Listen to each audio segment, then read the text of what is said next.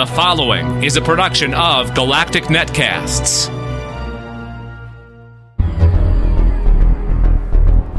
Hello, and welcome to another episode of Who Knew and Reviews. I say another episode, I mean the end of series episode.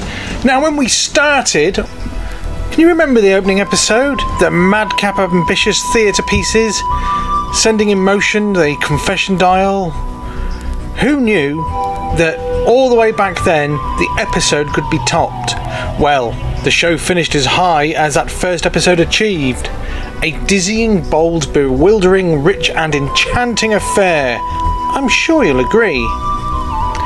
The latest finale from head writer Steven Moffat feeds heavily on Doctor Who's rich history, but it also draws inspiration from other, more, well, unexpected sto- sources. The end result is mixed, but ultimately, well, this is an episode and a series that, whilst it doesn't quite tick every fan pleasing box, and don't get me wrong, because I really loved the episode. Um, it was a pleasing end on an amazing series, but it's unfair that I've suggested in my tone, I suppose, that parts of it fell flat, but that's simply because I'm thinking of the wider Whovian and viewer and not just my selfish self. Now, I think the climactic ending, um, in places, just needed tiny little bits of tweaking. I know this series isn't written for the fans; it's written for everyone. But I, I do think with the, high caliber of writing for this series, uh, that we have indeed finished on a high. Let me explain, if I can, if at all possible. The cliffhanger last week was the Doctor implied to be the hybrid, heading back to Gallifrey to wreak some form of havoc. We didn't know who put him in the confession dial, had a good guess that it might have been the Time Lords, and the scene was set for an hour long Gallifrey based mayhem. But we didn't quite get it. The series itself, the episode itself, started in Jackson, Nevada. Jackson, Nevada? What? It was a little bit weird, and it, it sort of. What is going on? But it soon changed to some nice, more, some more reasonable opening scenes, closely resembling a western in space. As returning home to the planet he once thought lost, the Doctor engages in a standoff with the Time Lords. Probably some of the best, some of the best scenes without much in the way of dialogue. Now, the whole standoff was led by the ruthless, regenerated Rassilon, or to do this in the uh, seventh Doctor's voice, rudely regenerated Rassilon. He liked to roll his R's. Indeed, early on in Hellbent, it's sort of an operatic science fiction posturing in ridiculous costumes. The only thing that was missing was the actual opera singing itself. But cutting a swathe through the silliness is the swaggering hero, which is Capaldi's Doctor, the space Clint Eastwood, who, for the first 11 minutes, if you actually watch it again, he doesn't really speak. But when you've got those eyebrows and you can just have a look or a gesture, you don't really need to. So we're back at the barn. Now, this barn is it the same one from the Time War? Because it looks in a bit, slightly bit better state.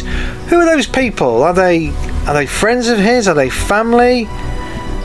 I, little bits like that, and that's, I just like, come on, just give us more. I want to know who they are. I liked the exasperated look on the woman's face as she was increasingly speechless. You know, first of all, it's knock knock. Who's there? Oh, it's the uh, it's the military. Who, who's there now? It's the council. It's the president. It was an absolute splendid scene.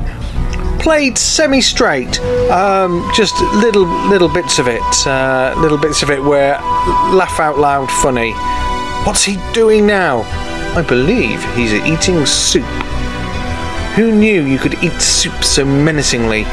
But that's, I suppose, what I mean when you say he's, he's the he's the space Clint Eastwood. Now the Doctor's a war hero who does indeed command respect. What's his plan? Go on, Rassilon, you crazy old bird. Get a little bit angry when someone says he's finishing soup. And boy, does he get angry when he confronts the Doctor, threatening to kill him several times. But what happens? That's right, the Doctor assumes the presidency of the Time Lords, presumably by force. It's not the first time. And I like the fact that he did this without having to speak. Now get off my planet! He barks at Rassilon. Sort of an intergalactic Harrison Ford from Air Force One. Um, absolutely beautiful scenes. Now, Rassilon's a bit of a megalomaniac.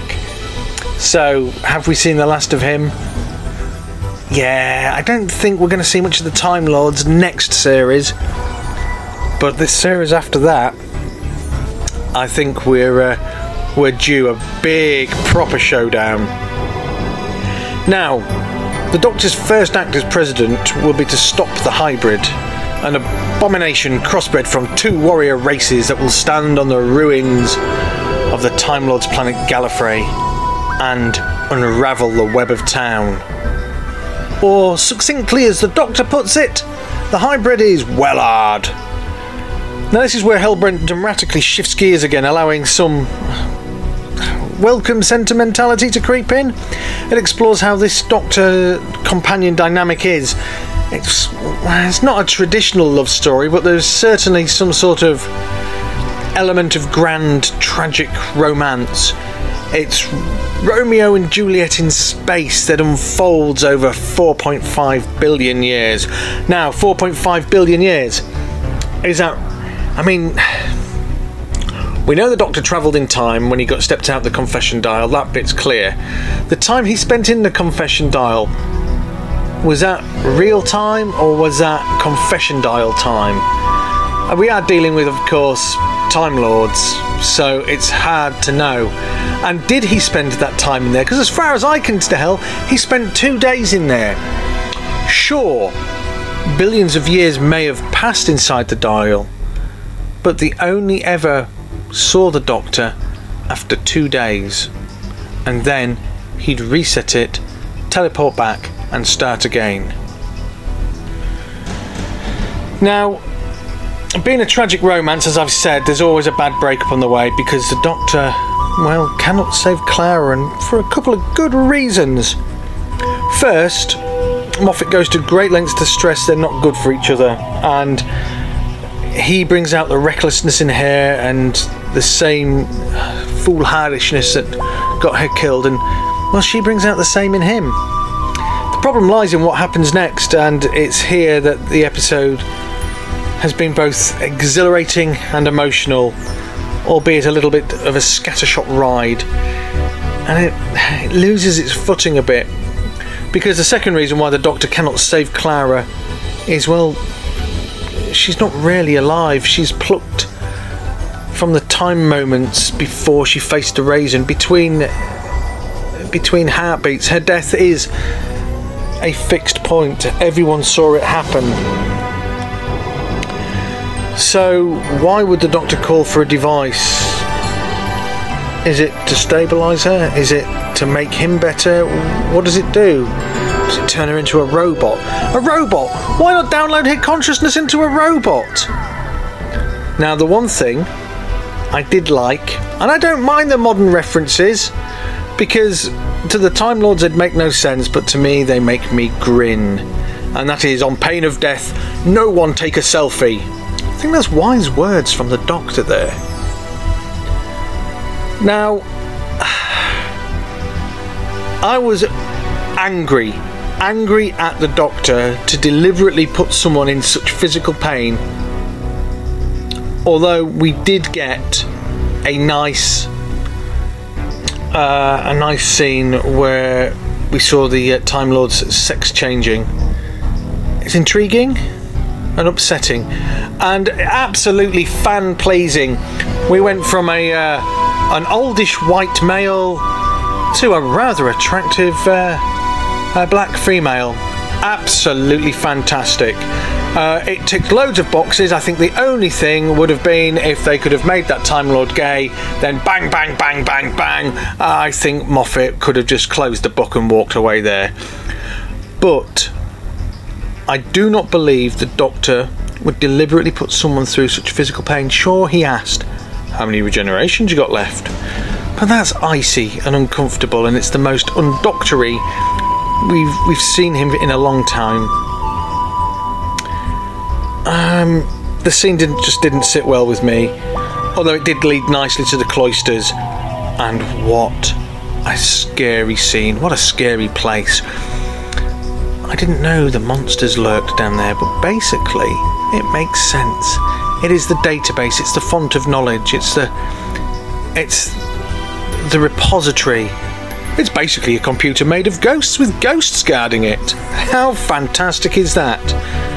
I would very much like to see more Time Lord locations. We've seen a few uh, as the as the series have progressed, but I'd like to see more, and I, I do think we're going to. Not straight away, but we're going to because the Time Lords are not going to be happy campers because of what happened next, and that is the theft of yet another time capsule. How careless can you be with your TARDIS? Why is the security so poor? You would think, especially as these these people are well masters of time, that they'd see it coming. But uh, I thought it was excellent, and I know I'm not the only person to have a massive wide grin on my face when you saw the original lines of the console rooms, full of round things and a proper time rotor. It was a fan pleasing scene, and it made me made me.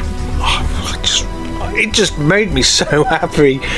I'd very much like that console room featured on a permanent basis. Sterile, clean lines that looked a little bit spacey.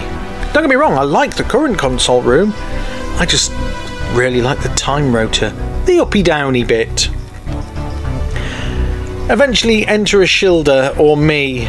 Now she's waited until the end of time, waiting, knowing that she will eventually meet the Doctor, watching the universe grow dark, watching the last remnants of humanity turn into the Toclafane and be transported back into the past by the Master. I'm presuming she watched that. I mean, that's what happened, right? Okay.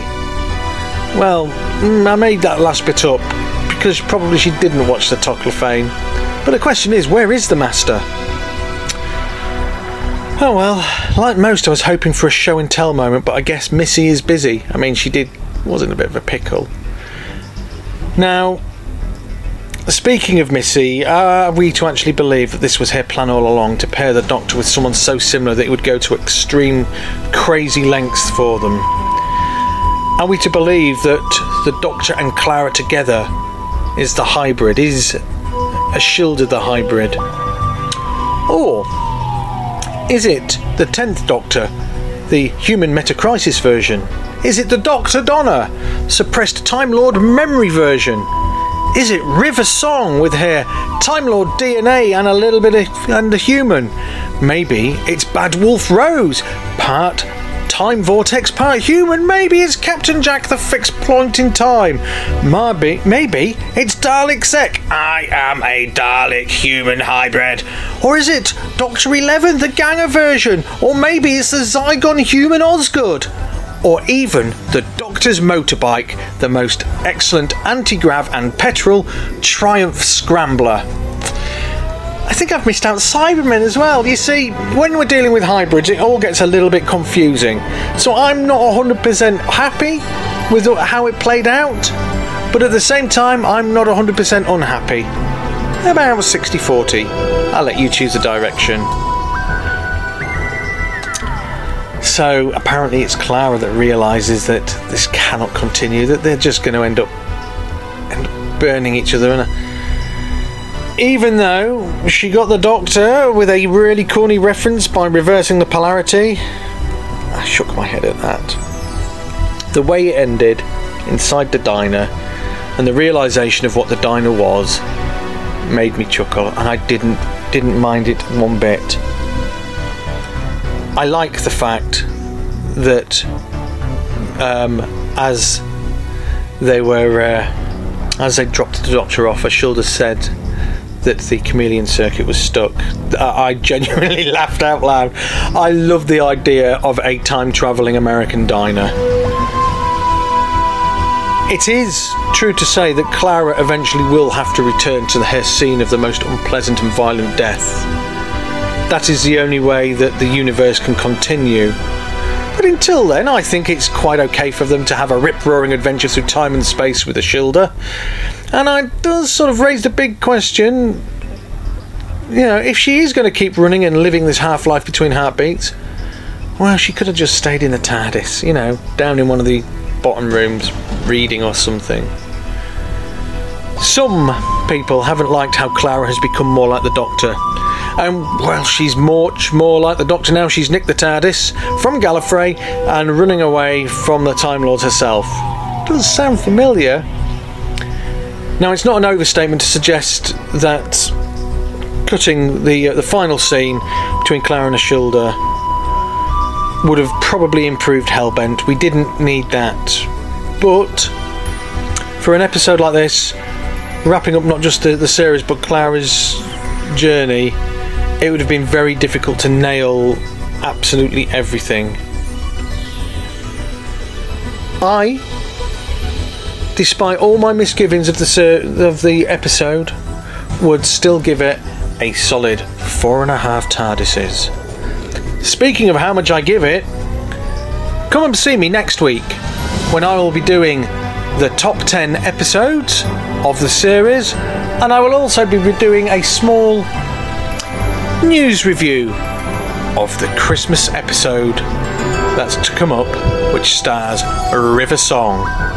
But until next week, that's all for now. Goodbye!